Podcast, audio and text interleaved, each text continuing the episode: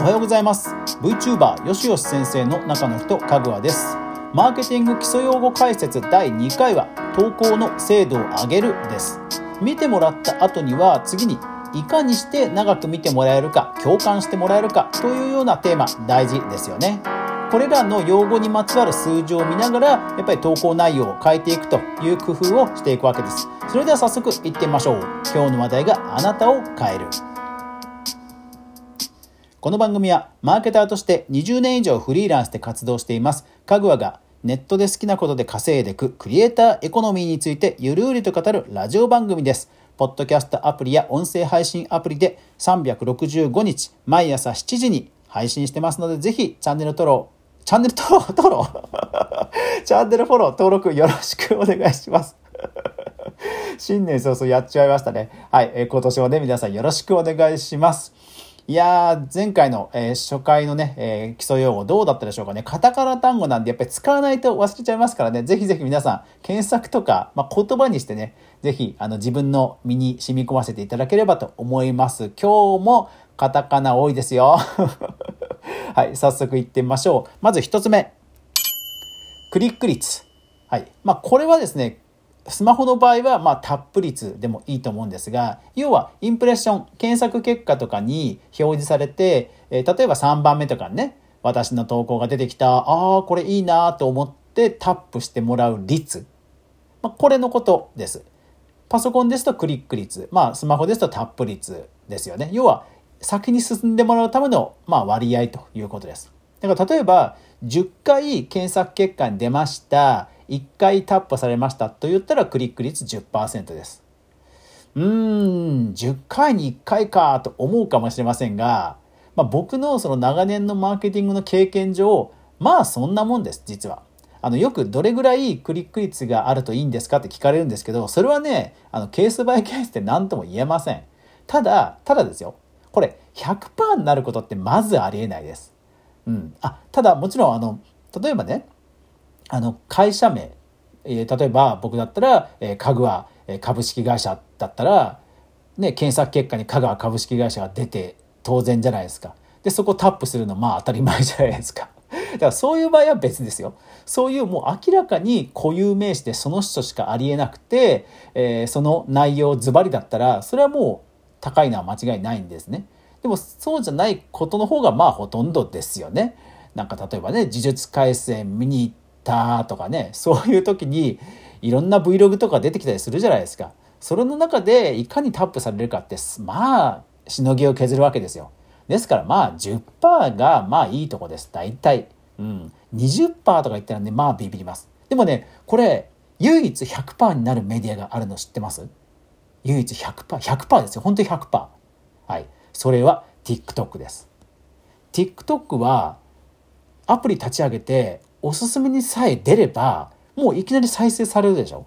その画面にスルッと入ってくれば。だからタップするまでもなく再生されるので まあクリック率というか次に再生される率はまあ実質100なんですよね。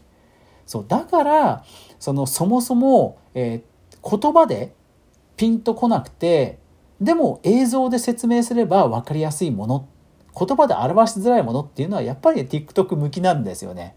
うん、だって地面から何かがうにょうにょうにょって出てくるのって絵的にはすごい面白いじゃないですか。でもそれって言葉で説明してじゃあタップするだけの興味を惹かれるかって言ったらまず無理ですよね。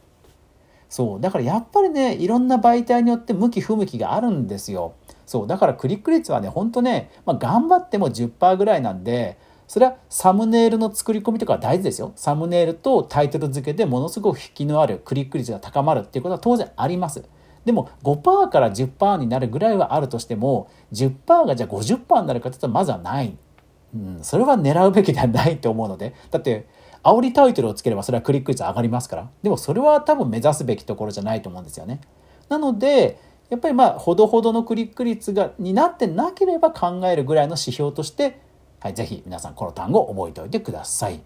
でクリックされた後はやっぱり例えば動画であれば最後まで見てもらうインスタであれば10枚投稿して10枚全部見てもらう音声であれば最後まで聞いてもらうという完聴率完了率再生維持率ともしくは滞在時間という数字です。まあ完了率とあえて言いますね。はい。で、これね、やっぱり最後まで見てもらうというためには、あのためにやっぱり工夫必要なんですよ。大体は最初の3秒ぐらいでつまんなければ離脱しちゃいます。もうもうやめたってて元に戻られちゃいます。うん。でも工夫によって離脱がね50%ぐらいまでねがなんとかいきますよ。うん。あとは本当に、あの、推しの人、推しのアイドルさんとか VTuber さんが喋り続けるものであれば、まあまあ、もうちょっといけるかもしれません。うん。でもね、これは工夫によって本当ね、あの、上げられる数字なので、完了率が20%だったら50%目指して頑張りましょうとか、そういうのは全然ありだと思います。で、これはテレビを見るとやっぱりね、その工夫至るところにあります。ほら、テレビでも CM 前とか CM 挟む時にむちゃくちゃ引っ張るじゃないですか。あれです、あれ。あとはね、僕の場合は結構ね、直球で言っちゃいます。ぜひ最後までお聞きくださいとか、とか、あとこういう人たちにも役に立ちますから最後まで聞いてくださいとか、もうね、はっきり言っちゃうんですお願いするんです。もうこれが一番です。うん。こういう人には、こういう人にも役立ちますから最後まで聞いてくださいとかね。うん。そう。これがね、やっぱり一番あの効果あると思います。チャンネル登録してくださいとかね。お願いしますとか。はっきり言うのが一番ですね。やっぱり小手先の技としてはもちろん、えー、そのクイズの答えは動画の最後に言いますとか言うのももちろんありですよ。ありですけど、それスキップされる可能性もありますから、まあそれに頼るのはね、頼りすぎるのはあんま良くないかなと思います。ただそういう工夫は結構テレビ業界がやっぱり先行して先人の知恵がありますので、ぜひぜひ皆さんチェックしていろんな技を盗んでみてください。はい。次。エンゲージメント。これが SNS マーケティングの、まあ、うん、代表的な数字というか、ならではっていう数字ですよね。えー、いいね、返信、共有、拡散といったような、えー、見ている人が何かしらの行動を起こすこと。まあ、そういうつながりのことをエンゲージメントと言います。だからまあ、その数とか割合を出せばエンゲージメント率という言い方にもできるかと思います。だから結構そのつ、えっ、と、SNS 運用代行代行の、え、仕事とか、あとは社内で、会社でね、会社で SNS 運用をして、え、何か会社の目標があると、部署の目標があるという時に、エンゲージメント率いくいくつを保とうとかね、そんなのがあったりします。やっぱりその、見てもらえるっていうのは頑張ればなんとかなる。だけど、やっぱりいいねとか拡散とか何かしらの行動ってやっぱりユーザーさんがむちゃくちゃ共感するとか何かメリットがあるとか誰かに教えてあげたいとかっていうやっぱり気持ちの衝動が盛り上がらないとやっぱりなかなかワンタップとはいえ行動に結びつかないと思うんですよね。だからだからうんですよね。だから本当ね行動してもらえるっていうのはむちゃくちゃありがたいことなんですよ。でもそれをねやっぱり目指していいと思うんですよね。